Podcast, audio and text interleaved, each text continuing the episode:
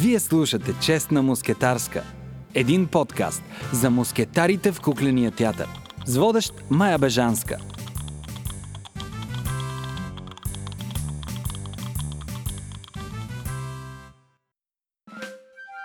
Здравейте! Днес в Честна мускетарска ще ви срещна с професор Славчо Маленков. Ако поддържате живо любопитството във вас, няма как да не искате да чуете този разговор. Приятно слушане!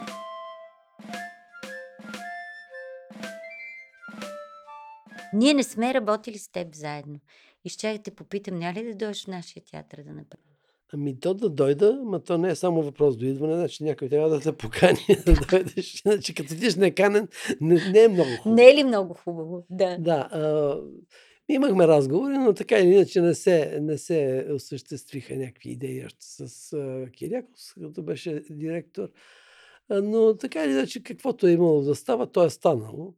Все пак аз съм работил в този театър няколко години като режисьор, после две години близо и като художествен ръководител на театъра. А пък после съм, когато Киряков стана директор, направихме Борис Мейко, така един спектакъл, който мисля, че още е в репертуара. Още е в репертуара, да. А, после направихме Огнивото, също се играе. Виждам, че така има хубаво, хубави отзиви от публиката.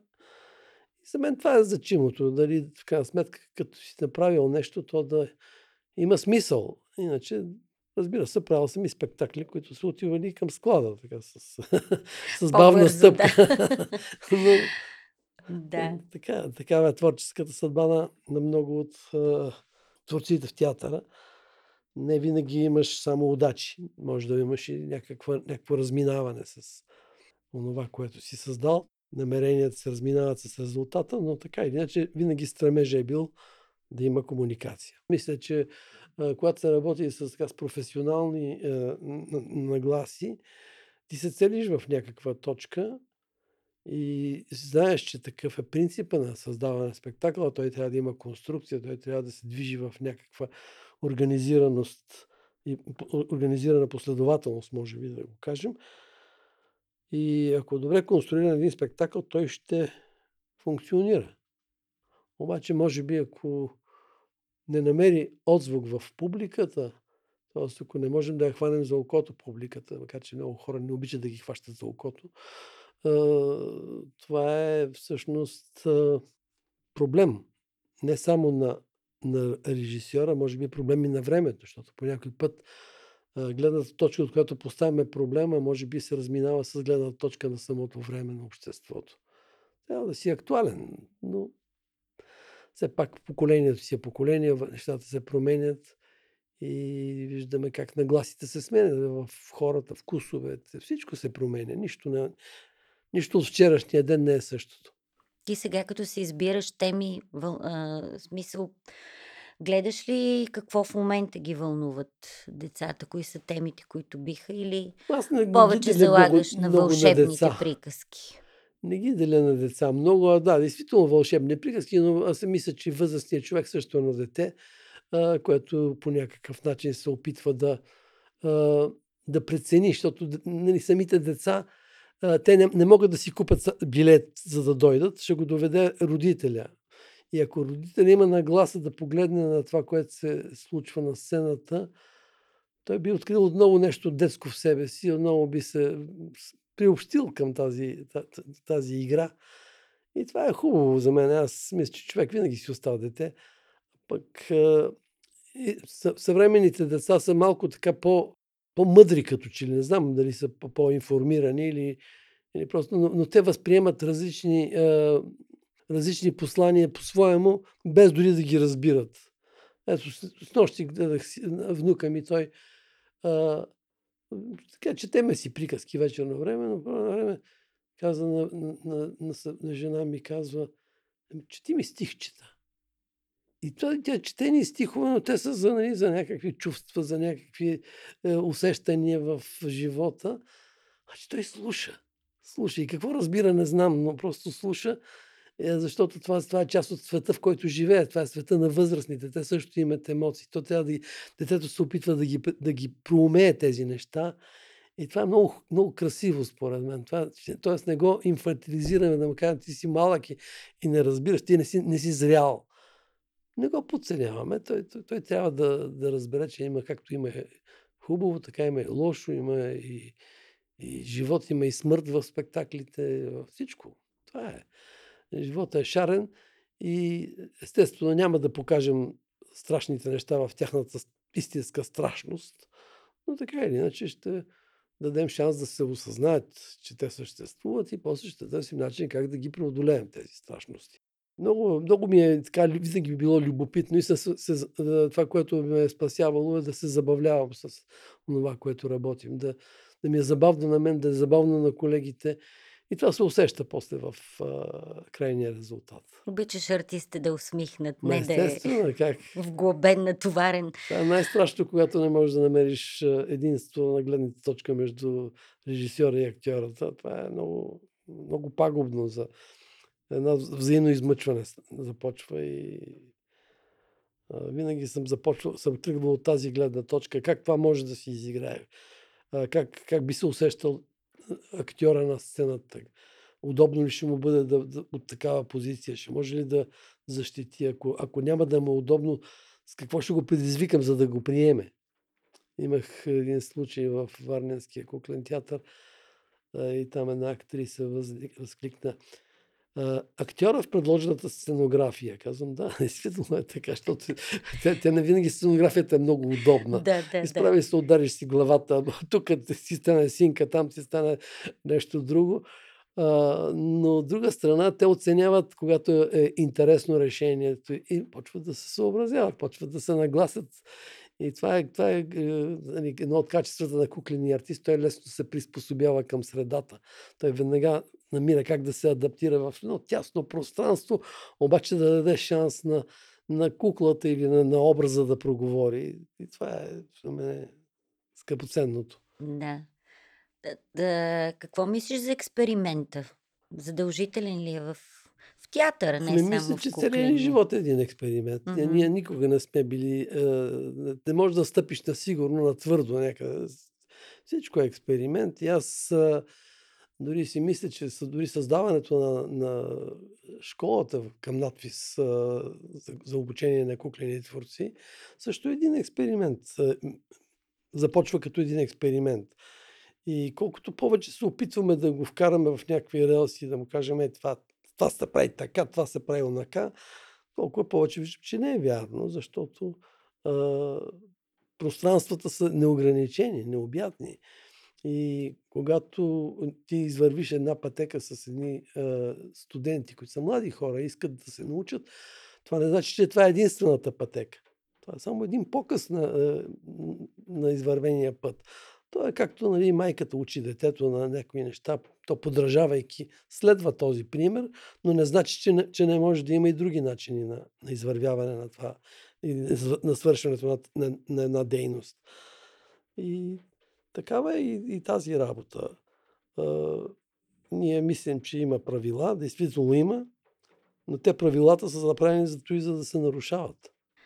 Специално с режисура за куклен театър в Витис тогава Кръсто Сарафов с художествен ръководител профес, професор Николина Георгиева. Точно. А ти иначе актьор клас. си бил, така Иначе бяхме актьорски, Актьорски клас, всичките. да. И, и по този начин се профилирахме. И това е много полезна система. За съжаление, тя все още не може да се приложи като хората в надпис, защото а, нямало как. Трябва да се запишеш с режисьор. Това е много трудно да набедиш един човек, който идва от училище. Млад човек и, без и, и да опит, каже, сега да. ти си режисьор. И той първо все още няма представа какво точно значи това нещо. Второ, нали, режисьор се става в театър. И ние, това, което е упражнението в класа, когато в актьорския клас, естествено осъзнаваш, че си овладял някакви позиции, някой почва да ти вярва, някой тръгва след тебе, следва твоите идеи и фантазии, да ги наречем. Но едва като завършиш и отидеш в професионалния театър, стъпиш на сцената и видиш как те гледат всички отдолу и чакат да кажеш какво искаш направиш, тогава разбираш, че това е действително една много отговорна професия. Тоест това не е да си поиграем на театър. Ами то си е, нали, да поведеш ни хора в една посока и да оправдаеш тяхното доверие, че са следвали, да, да достигнеш до един резултат, който да бъде в крайна сметка нали, гледаем, да не е нещо, което да... Така, е, хубаво, айде, то младо момчето ще се научи. А, и в този смисъл а, там се става. Отделно ние в, в академията сме си прощавали някои слабости професионалният театър трудно се прощава. Разминаването с идеите, с а, първоначалните намерения се, се смята за черни точка в биографията ти. И не е много хубаво да го правиш. И помня, че като отидахме в Варна, отидах във Варна, аз две години изкарах там, и там директор вика, така, той беше един човек, който не, не вярваше много на това, че ще има полза от школата в надвис, но после се убеди в годините, но точно тогава той така много издържеше всичко да става под часовник. Репетициите почнаха в 8 и половина, а трябваше в 8 да си в театъра и ако закъснееш с една минута, си закачен на, на, на таблото като наказан. И всичко това в един момент те кара да бъдеш отговорен. Да си даваш сметка кога тръгваш на работа, кога пристигаш, в колко часа ще дадеш почивка на актьорите. Всичко това някакси като че ли трябваше да бъде а, натренирано в, в мене. И в този смисъл ми е било приятно да, да се сблъскам и с такава действителност. Защото така иначе това си е професия, това е занаят. Хубаво е да има дисциплина и в актьора, и в режисьора, за да не настава хаос. М- желязна дисциплина би трябвало да има и особено по отношение на на, на спазването на текстове, на мизансцени, на... Иначе става една анархия. Всичко, всичко загубва смисъл. Да. Какъв учител беше професор Георгиев? Ами тя по принцип е един много толерантен човек и аз мисля, че те, те в а, а, своето взаимно развитие, тази професор Илков, нали, те бяха да, като един тандем, и много хубаво е, си партнираха, защото той беше малко по-остър, по-така склонен да, на, на категорични квалификации, докато тя по, някакси по-майчински подхождаше към тия неща. И то точно както в едно, едно семейство, бащата може да ти плясне една зад врата, обаче майката гледа някакси да, да, да, да прекърши тази, този конфликт и да, и в този смисъл те, те действително много добре се допълваха взаимно. И ако нещо така е било полезно, е било полезно, че винаги сме имали допири до двамата. Въпреки, че на мен лично професор Луков не ми е преподавал и дълго време мислих, че той изобщо не подозира, че съм студент. Някакси така не ме забелязваше. Но от друга страна пък а, ние така много се вслушваха в неговите думи. Той обича така да говори доста подробно, обстоятелствено за детайли, за, за ценностите в театралния спектакъл. И ние сме го слушали като Господ общо взето в това отношение.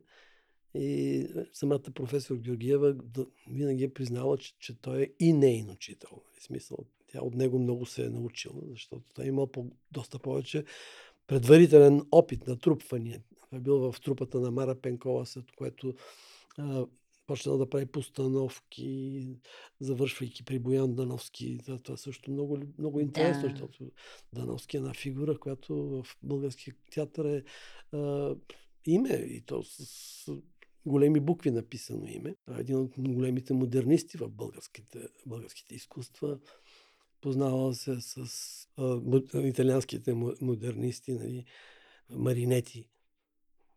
Личен приятел с Маринети, който всъщност тук е бил приятел и с Петко Тодоров. Е, такива ни неща, които а, се оказва, че, че връзката изобщо с българската култура, още в самото и зараждане в началото на, на, на, на 20 век, а, след като нали, тръгва държавата да се развива в един проевропейски стил на, на, на е, културата започва да се развива. Тоест отказ от ориентализма, който се смята, че е наследен от, от османското владичество. Всъщност това са хора, които са били стожерите, общо, на които се опирал. Колкото си спомням, Боян Дановски е бил един от първите постановчици в театъра към славянска беседа. Кукления театър става дума. Да. към славянска беседа. Значи пак той, не, има някаква, всичко има някаква причинно-следствена връзка. Има си някакви връзкици малки. И в този смисъл бяха много така а, интересни а, дискусиите с нашите професори. Николина Георгиева, тя въпреки, че беше така по-здържана, не, не е повишавала тон, нищо така, обаче усещаш в подтекста, във всичко и така леката усмивка, иронията, и къде някъде те порицава тайно, без да те нагруби. И това бяха много ценни неща. Мисля, че те ни, те ни въведоха в един маниер на работа, който в крайна сметка изисква и мекост, и твърдост. А, защото ем трябва да си взискателен и да постигнеш това, което искаш, ем трябва всъщност да, да уважаваш човека отсреща, да не го нагрубиш, да не го смачкаш. Кукли, музика и танц под ръководството на Андре Таон. Таон. Международния куклен институт Шарлевил, Франция. Българският куклен театър се започва, тръгва в един модерен път на развитие през 1958 година, когато в Букурещ се състои един голям международен фестивал. Това е две години след възстановяването на Унима след Втората световна война. И, и всъщност там се появяват всъщност едни предизвикателни постановки, които отварят очите на нашите, на нашите е, участници. Аз ще се прави един театър, такъв детски, имитативен, така по-близък до, до натурализма, отколкото до, до модерното Мгм. мислене. А все пак след Втората световна война започва един, един, е- е- един, едно настъпление на авангардизма. И всъщност в този смисъл някъде 60-те години, всъщност това са най-силните години за развитието на европейския театър. И в, това, това е процеси, които, които включват а, м, вълнение, много е близко до, до началото на, на Трета световна война, противопоставянето между изтока и запада е много осезаемо. И започват едни вълнения в Западна Европа. Студентите викат, нали, не искаме, искаме любов, не искаме война. Е, всичко това тогава се появяват така, уникални, уникални формации театрални. Та точно в този период България всъщност също има своите леки а, наченки, защото отива, отивайки на фестивалите в Букурещ, те се срещат с предизвикателството на, на, на западните трупи. Мгм. И тогава Ив Жулиен е една така много силна фигура, който прави силно впечатление на нашите хора, който прави метафоричен театър. Тоест няма, няма, няма реализъм. И нашите всъщност а, а, творци три години по-късно се явяват през 61-а с модерни спектакли. С Заешко училище и Петия и Вълка. Да. И това всъщност е, е новото, това е интересното, което се случва. Бъл- Български, българският куклен театър тръгва по пътя на модернизма. Почва да го търси, разбира се. Мгм. То не, не, го, не тръгва така по голямото шосе, нали? Да. да, да, да кара с бясна скорост, но започва да, да търси такива неща и в този смисъл а, за мен това е, това е така а, повратна точка на тези фестивали в Букурещ е Маргарета Николеско. По-късно през 80-те години тя емигрира в Франция и, а, и става директор на Международния куклен театър, основател и директор на Международния куклен те- театрален институт в Шарлевил Мезиер. Николина Георгиева и Маргарета Николеско имаха една много близка приятелска връзка двете и винаги е, участваха в една комисия по линия на Унима, която се наричаше комисия за професионално формиране. Т.е. която се занимава с образованието в сферата на куклен театър в различни страни. Ние, както е известно, всъщност сме трет, третата страна в света, която има образ... висше образование за куклен театър. Преди нас са чехите 52 година, след и 53 или 54 някъде са в Ленинград и след и 62 сме ние. И всъщност Маргарета Николеско много и беше мъчно, че тя не успява в Румъния да направи школа такава и всъщност успя да реализира това в... И по, този, по тази линия всъщност те, те изпращаха при нас хора, специализанти, а ние можехме да отиваме на специализация в Шарлевия Мезиер. Докосването до, до, до, друга, до друга, другата култура, всъщност, западната, това е много важен момент, защото там в Шарлевил има една такава международна обстановка на, на взаимност и партньорство. И всъщност там всичките студенти живеят заедно. Живееш в една квартира всичките заедно. Всеки ден някой готви нещо от своята кухня. Говориме на различни езици, обаче се разбираме по някакъв начин. И това беше едно много така любопитно докосване и сверяване на часовници, защото ние работим всеки от, от различно място, с различна култура, с различна ориентираност по отношение на кукления театър. И всъщност това беше един много полезен период за мене, защото там за първи път гледах постановки на Филип Жанти, гледах така едни модерни, неочаквани е, решения за, за пространство, за, за игра на материала. Е, такива неща, които, въпреки че бяхме учили тук в надвис, а, се виждаше, че има разлика в подхода при различните герои. Този човек, Анрета Он, той също е един от модернистите на, на театъра, въпреки че неговата специалност е, са куклите мароти, т.е. една кукла, с една клечка. Така, той, mm-hmm. той обаче той работеше много активно върху, върху музикалното пластично изразяване на, на, на куклите и всъщност негови, негови работи се гледаха, както е било винаги в модернистичните общества, в кабаретата, в парижките кабарета, в Лидо, в а, а, Шануар а, в такива заведения. Защото една от голяма част от, както и, в Жоли всъщност, те развиват своето модерно виждане за света именно в кабаретата. За нас кабаре е някаква така неприлична дума, на нали, някакво място, където се а, м, изразяват хора с по-такъв различен морал. Но, но точно обратно. Там, там има да, свобода на, на, на изказа и, и всичко това е било а, всъщност а, резултат на, на новите идеи, които са идвали и те са били споделени в, в кабаретата. И, и, и всичките е, будни хора са се събирали в кабаретата, именно там. Тоест, това не е само да, да се пие или да се води така един по-разгулен живот, а това е просто и място, където човек действително може да даде свобода на своите душевни пориви и да, да се забавлява и, и, да, и да пропагандира дори своите идеи. И в това отношение за мен е било много така любопитно, че съм се срещнал с такива хора. И Арета Он, и с работата на, на Филип Шанти, който той, той разбира се не, не толкова в кабарета, но, но повлиян до голяма степен е повлиян от, от тези. И в Жули, примерно, той също в кабаретата намира първоначалните идеи за тези театър на ръцете, театър на предметите, театър на, на знаците, на материала. Ето така. От... Не знаем откъде тръгват нещата, но всъщност, де-факто, ние виждаме резултати, които са повлияни от различни е, източници. И в този смисъл е, е, информираността е много важна. Тоест да имаш информация. Не да мислиш, че си открил Америка или топлата вода, а просто да виждаш, че има търсения в определени посоки и, те, и тези търсения те не свършват с това, че някой е намерил един ефект – а те могат да бъдат доразвити и продължават.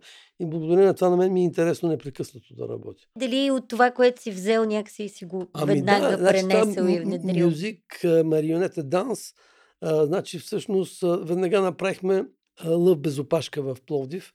А, там, т.е. куклите трябваше да пеят, да танцуват и, и, и, и да се кукловодят, разбира се. За мен беше голямо предизвикателство това, че аз а, така превзех от пловдивските актьори тайните за, за водене на марионетки, за конструиране на марионетки. Това беше една забравена традиция, въпреки че Пловдив така се славеше като някогашен марионетен театър. Това е унищож... беше унищожено, забравено общо взето. И тъй като тези неща не се научават за ден-два, за мен всеки един спектакъл беше и експеримент, и урок, и какво ли не още. Благодарим, че слушате Честна мускетарска. Подкаста на Сдружение Акт Унима България. Ти обичаш а, да се ровиш в историите, да не взимаш такива популярни а, приказки. Червената шапка, трите пресенца, нали? Обичаш да Ами, изваждаш някакви по... принцип, по... ми е симпатично да, да намеря такива текстове, които, особено когато са поетично направени вълшебни приказки, даже имах а, така а, удоволствието и щастието да открия една, е, една авторка, която дълго време смятах, че е мъж, защото се казва, беше написана на книжката Лангес от Хофман. Се оказа, че това е една много интересна биография на една жена, която се нарича Еба Мария. Лангес от Хофман а, която всъщност поради така странното звучение на, на първото име, то не, не е било изписано от издателя 30-те години някъде. Но се оказа, че всъщност тя е дъщеря на финско-шведски барон. И всъщност е била женена за немец, който вероятно е загинал през Втората световна война. И тя се нарича, и, и всъщност тя взела името Лангес Хьот Хофман, т.е. с тире се пише, т.е. Нали, както при нас е популярно, когато се запазва и бащиното и е, името на съпруга. И тази жена по-късно се, се свързва с един човек, който се нарича Аре Вайерланд, който пък е някакъв м, така, доста екстравагантен лекар, който се занимава с а, здравословно хранене и с доста скандални изяви има mm-hmm. в света на медицината. И тя започва да се нарича Еба Вайерланд. И зато и никъде, в никакъв, никакъв сборник не може да знае какво е името и мисли, че е мъж. И към той този Лангес Хелф Хофман, а се оказа, че тя действително се е занимавала и превеждала и, и издавала много интересни приказки, доста приказки, интересни приказки. В ЦКТ на времето съпругата ми постави приказка за Елфи. Това е нейн текст. После да правихме в, в Варна а, по нейн текст а, приказка за пеещото дърво. И това така ни много интересни сюжети, ем са близки до, до класичното, разви, класичното развитие на фабулата, ем са страшно нежни, много така поетични, вкарвате в душевността на, на, на малкото дете, което обаче от своя страна е, е, трябва да решава големи непосилни проблеми. И много се радвам, че, че мога да, да, понякога да намеря. Да стигаш да, до такива текстове. Същото да. беше с Боризмейко, не знам. Там, там Силва ми даде една приказчица, нека Славейко Боризмейко, като те къде общо две, две страници, колко беше. Но почнах да, да развиваме и когато Киряко стана директор, вика, дай някой, някой текст да направим, викаме и този да направим. И то се оказа, че действително спектакъл е такъв стана е, атрактивен, гледаем, плюс това с марионетки. Хората се омагьосват, като гледат марионетки. Обичат да виждат, защото има дистанция, няма директна манипулация. И в това отношение много неща съм научил от марионетките. Защото не е въпрос само да дърпаш конците, е въпрос да, да се съобразяваш и с ония, който и му дърпаш конците. И ти си от марионетки, което е, да, така привлече. Защото понякога актьорите казват, а, то е много скучна тая система, близка до човешкото, не ами, намирам. Аз Кое мисля, теб че, те... че тук е много трябва да се позовеме на първия историк на кукления театър, това се казва Шал Маниен, който издава първата история за, на куклен театър в света в 1851 или 52 година, не знам точно, сега не се сещам, а, който казва не марионетката прилича на човека, а човека е оприличаван на марионетка непрекъснато. Тоест марионетката е една от най-древните кукли. И ако би трябвало да се говори кой е първия кукловод, Господ Бог. Той е направил откал мъже и жената и почнал да ги, да ги направлява. Тя е една доста философска кукла. Е, целият 19 век минава така под магията на марионетките и първата половина на 20 също. Защото тази аналогия между човека и е, като едно манипулирано същество, като човека като зависим от тези сили и, и същевременно проблема на куклата, която пък е доминирана от някъде, това са едни теми, които действително са много, много близки до, до, човешкото, е, до човешката проблематика, общо взето. В момента, в който почнеш да, да лашкаш, тя, тя почва да се съпротивлява. Тя се оплита, прави тия номера и ако не обичаш, и тя не те обича. Е, което е така пак една взаимност между е, тези връзки, които изграждаме с хората. И в този смисъл ми е било винаги любопитно какво ще стане. Отделно, че там има някои такива механични зависимости, има някои знания, които трябва да ги знаеш. Но не е проблема само в самото манипулиране на куклите. Днеска имаме доста повече възможност да се изразяваме и метафорично в определен аспект. Не само така да ги иллюстративно да показваме действията и ситуациите, а да, да правим и такива а, заемки в, в своите спектакли, които, което е също любопитно. Ние споменахме Пловдив, голям период. Искаш ли да кажеш нещо? Или ви е голяма среща с едни от най-изявените? Ами ето сега, примерно аз бях отишъл във Варна. Варна беше най-хубавия театър, може би след София. Пловдив беше в голяма криза точно тогава. И като отидох в Варна, имах шанса да стана втория Злати Златев. Злати тогава беше действително в една голяма така. Но мен това някакси не ме привличаше, защото а, там през това ми казваха, пико са най-добрите артисти в Варна, тук, така. Обаче аз, аз ги виждам тези артисти. Обаче знам какви, какви качества притежават артисти, които, с които съм работил в академията. И така, без да ги подценявам, аз виждах, че всъщност тези актьорите са взети от някъде, дошли са, развивали се се. Но като ги изкараш на живо да играят, те, те не знаят къде си сложат ръцете, почват да ни оплашени, не такива несценични е, погледи хвърлят, самата поза, не, не си не стоят, не стоят на сцената.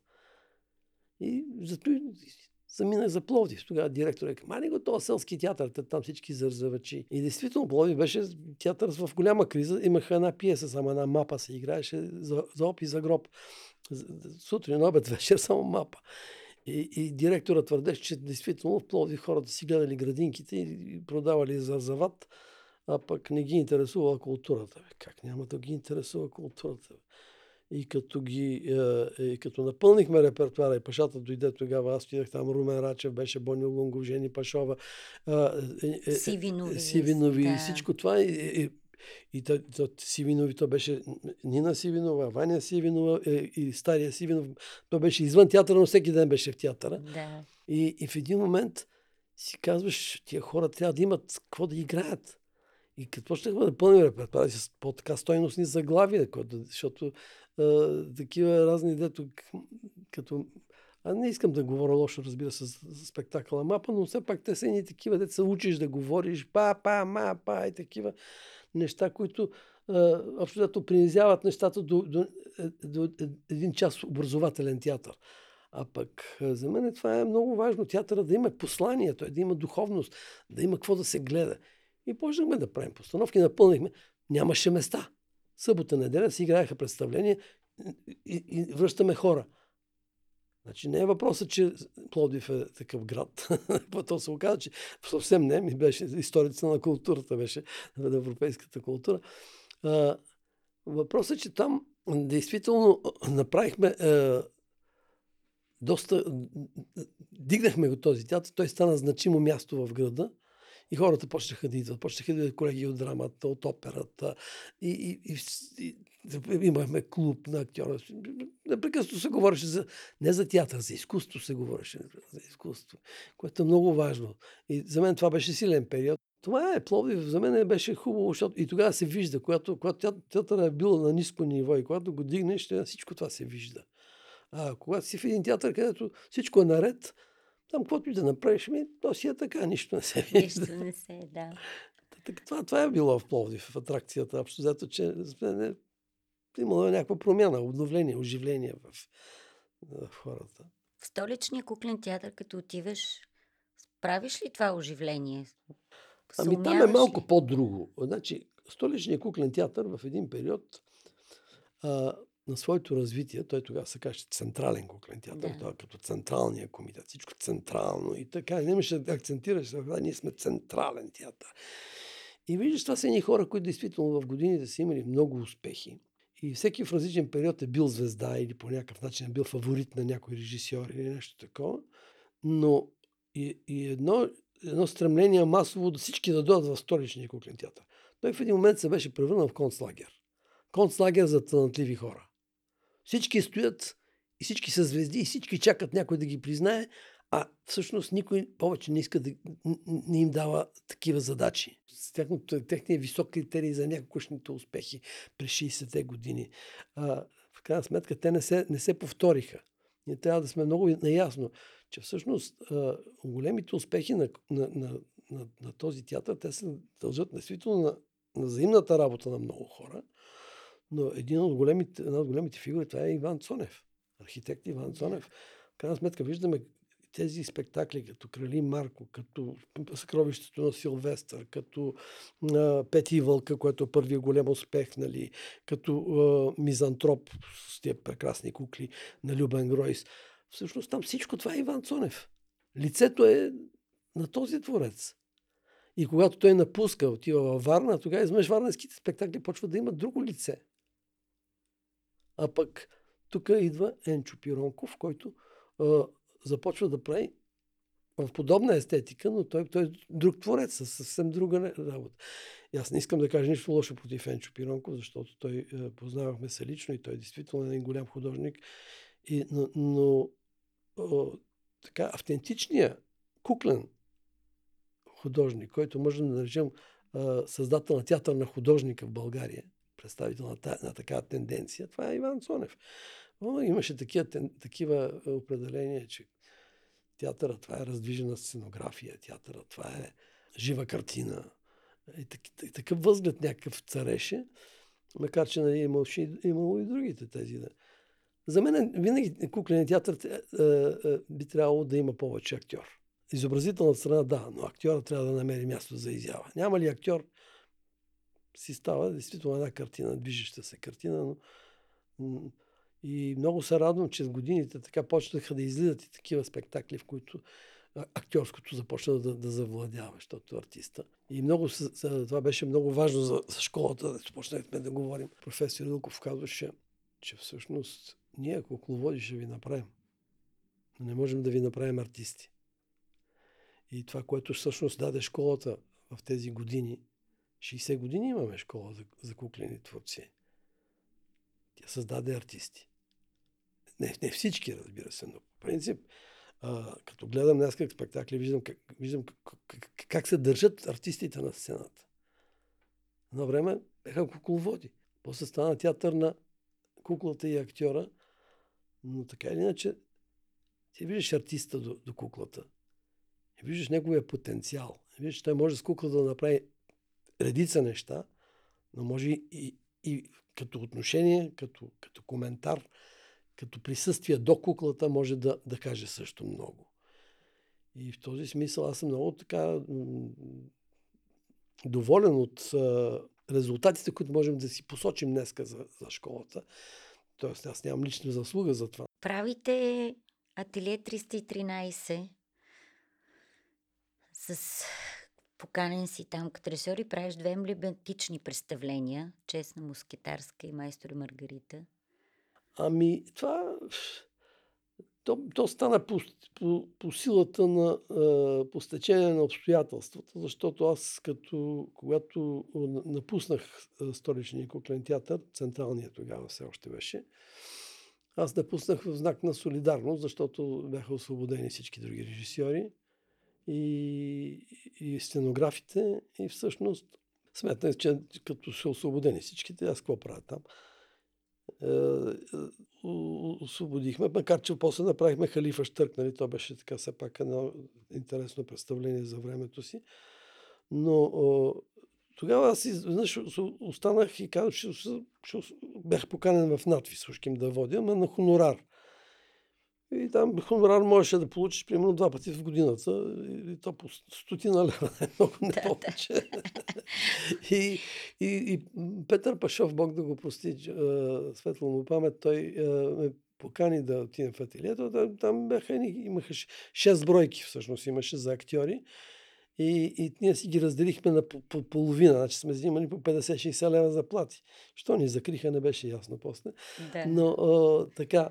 И, и, и като, ни, като започнахме да събрахме се така хора, които си симпатизирахме, които така имаме, имаме желание да, да, да дадем нещо от себе си, да стане театър, да стане нещо различно.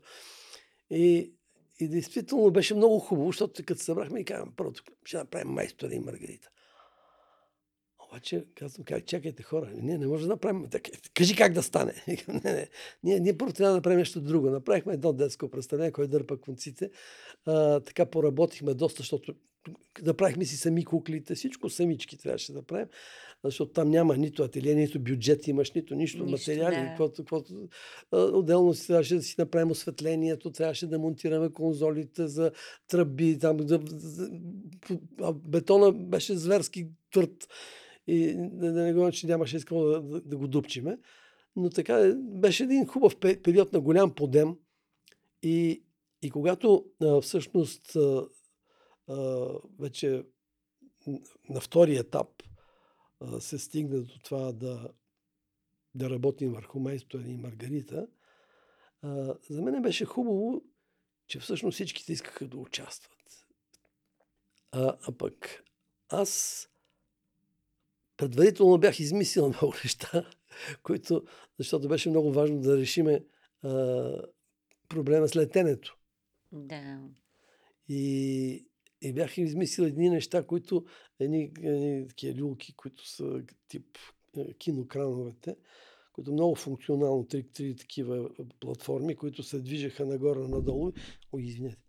А, и, и всъщност това беше а, решението. Защото нали, там става дума за лъжата, за истината и то баланс между едното и другото винаги трябва да бъде на кантар. И помня, че беше, отначало беше страх как ще възприемат това готово решение. Също време после видях колко много те всички се забавляваха да го откриваме възможностите. И имаше много рискови ситуации, разбира се, защото в един момент, когато не, не, не, не, не внимаваш, може да, да скочиш от, от, от въдната страна и, и колегата ти да се срине от 2 метра височина долу, да, да, да си чупи нещо. А, но а, с, с голяма, а, голям интерес, голяма любов работиха всички. Разбира се, трудно се удържа такъв текст, а, такъв репертуар за възрастни в куклен театър.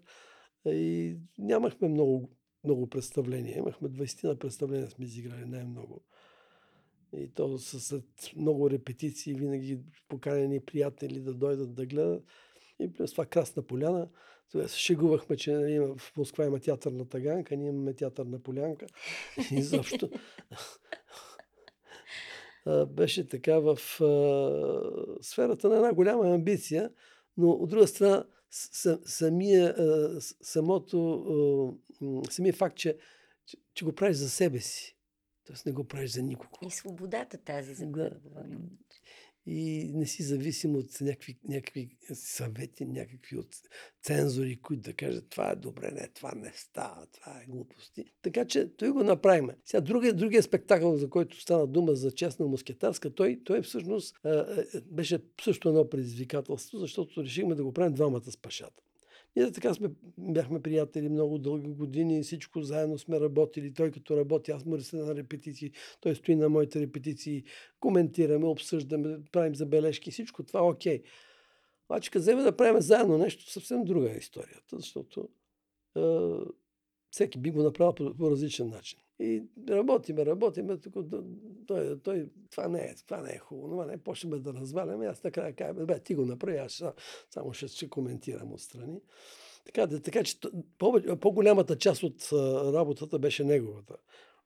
Той, той го прави, пък аз така участвах в идейното измислене на нещата, в разбира се, и като съвети, и като коментари, и всичкото и. Но така или иначе, мисля, че Два остри камъка брашно не мелят, каза поговорката. Сега си преподавател. Има ли желание и любопитство към тази професия куклена режисура? Ами, по принцип има, но, но мисля си, че е, нещата много се промениха, защото в театрите няма вече щатни режисьори. Няма. Младите хора, те, които кандидатстват режисура, те, които биха кандидатствали те са, те са единици, които биха могли да, да, да, добият, да имат някаква представа, що е то режисура. А, помня, че в...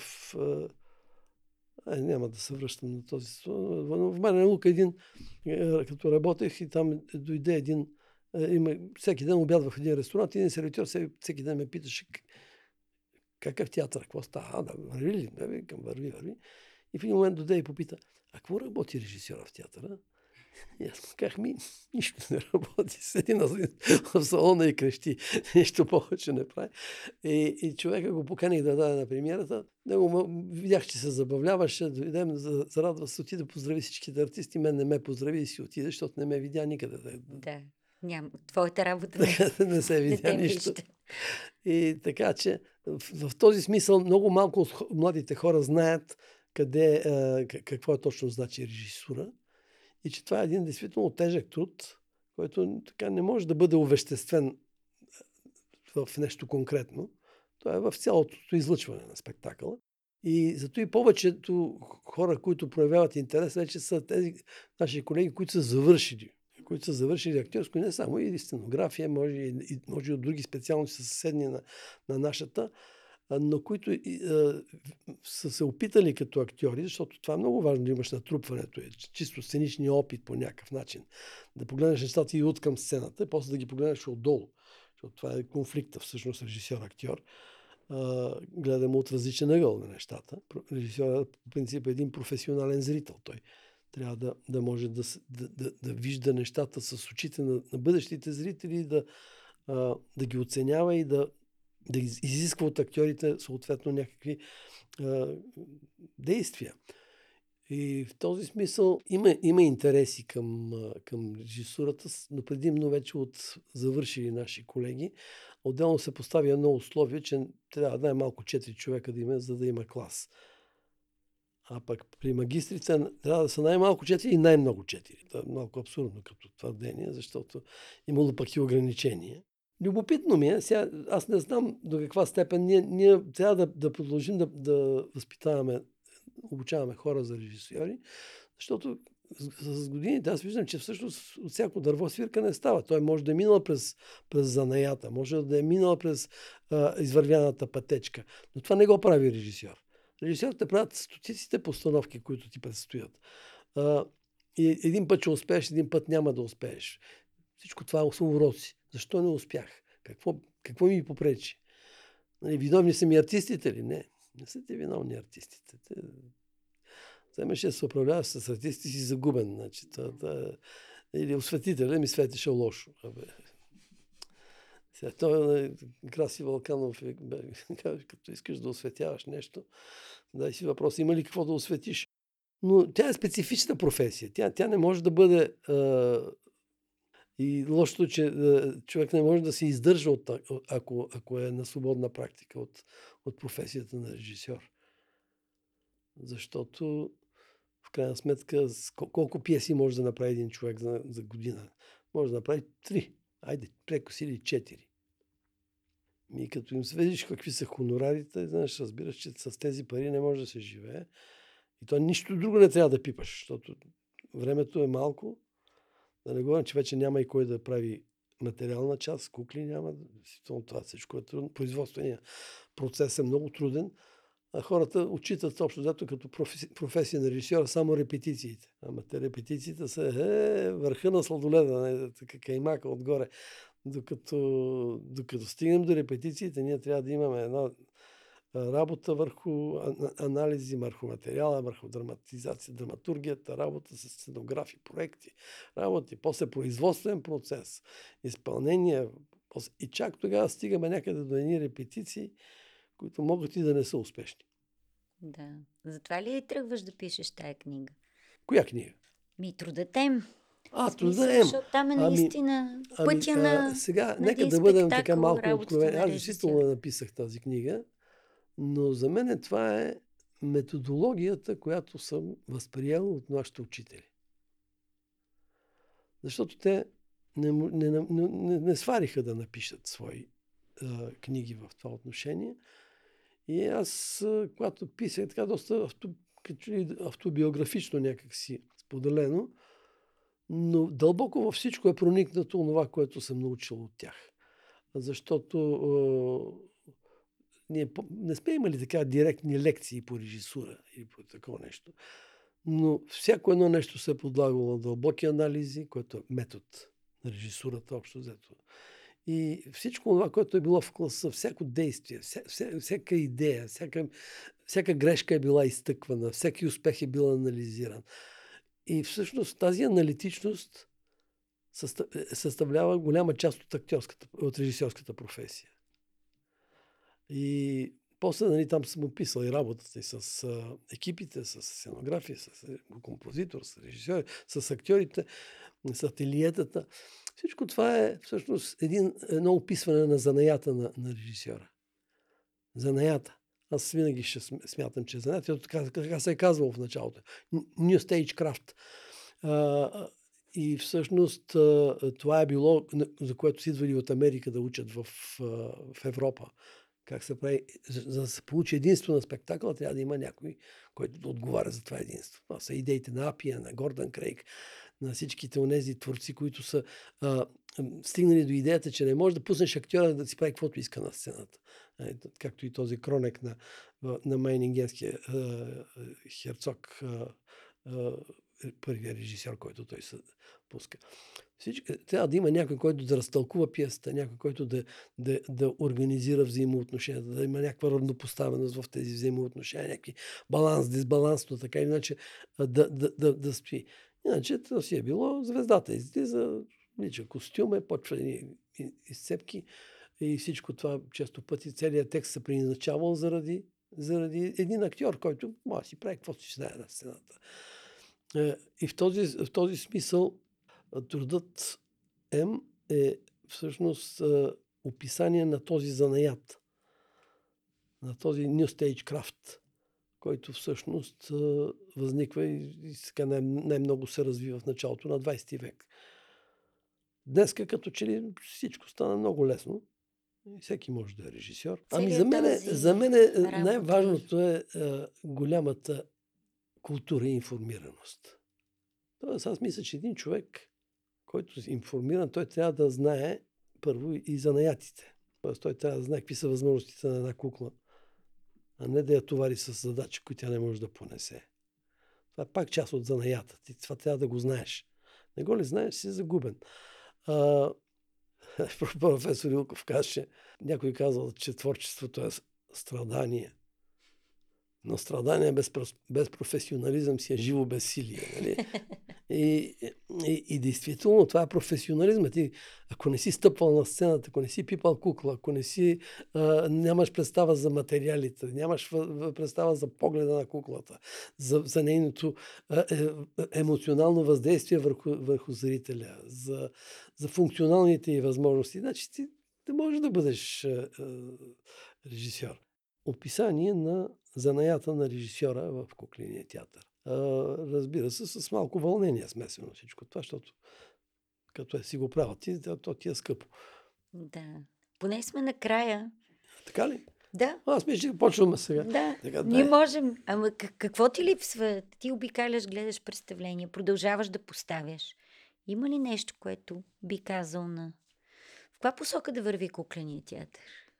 Къде е? Кукления театър върви в посоката, в която може да върви. Той, той всъщност аз мисля, че това, което трябва, нямаме информираност достатъчно.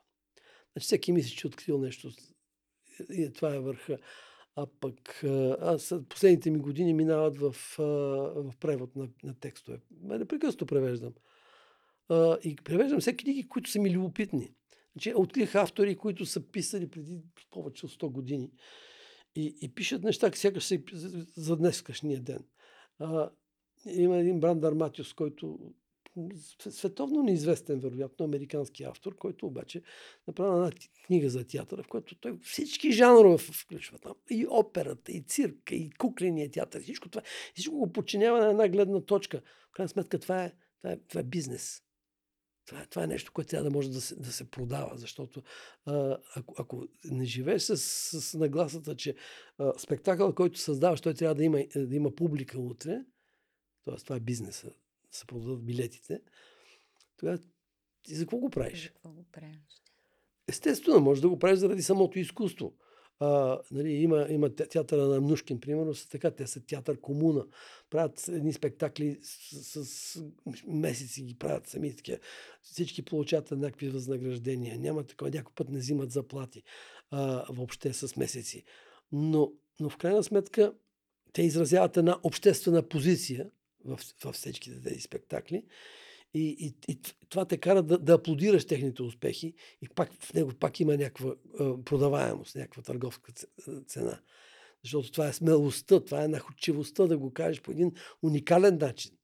Не знам дали сте гледали някакви от, от, от, от, от техните спектакли, но а, примерно а, уникално е тази Орестията, трилогията Агамемнон, където всъщност едно общество, мъжко общество, всичките с маски, всичките такива, много тежък грим, те репетират само при пълни костюми и пълен грим.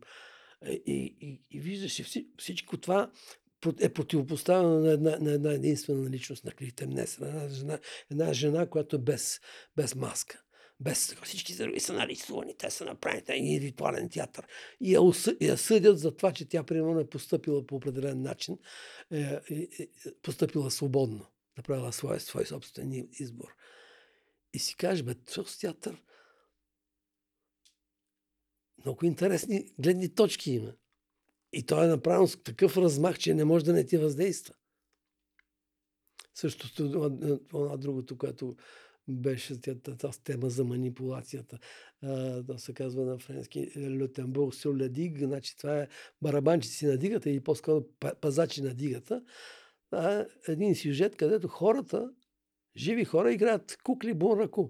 Те са гримирани с маски, направени всичко това.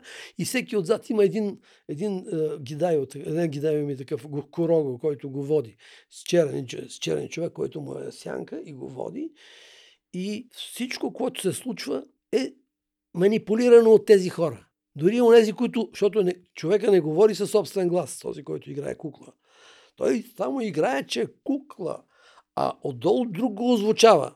И този друг също зад него има един, който го държи и, и го бута и му дирижира какво да говори.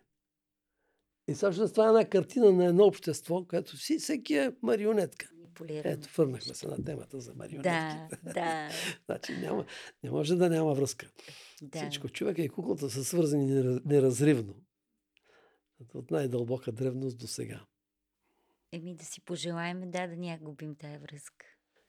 Дай Боже. Да. Дай Боже. Благодаря ти, Слави. И аз благодаря. До следващия епизод ще се срещнем отново в Честна мускетарска с водещ Майя Бежанска. Подкастът на Сдружение Акт Унима е продукция на The Podcast Place и се реализира с финансовата подкрепа на Национален фонд Култура. Последвайте ни, за да не пропуснете следващия брой. Ако ви е харесал епизода, споделете го с приятели в социалните мрежи.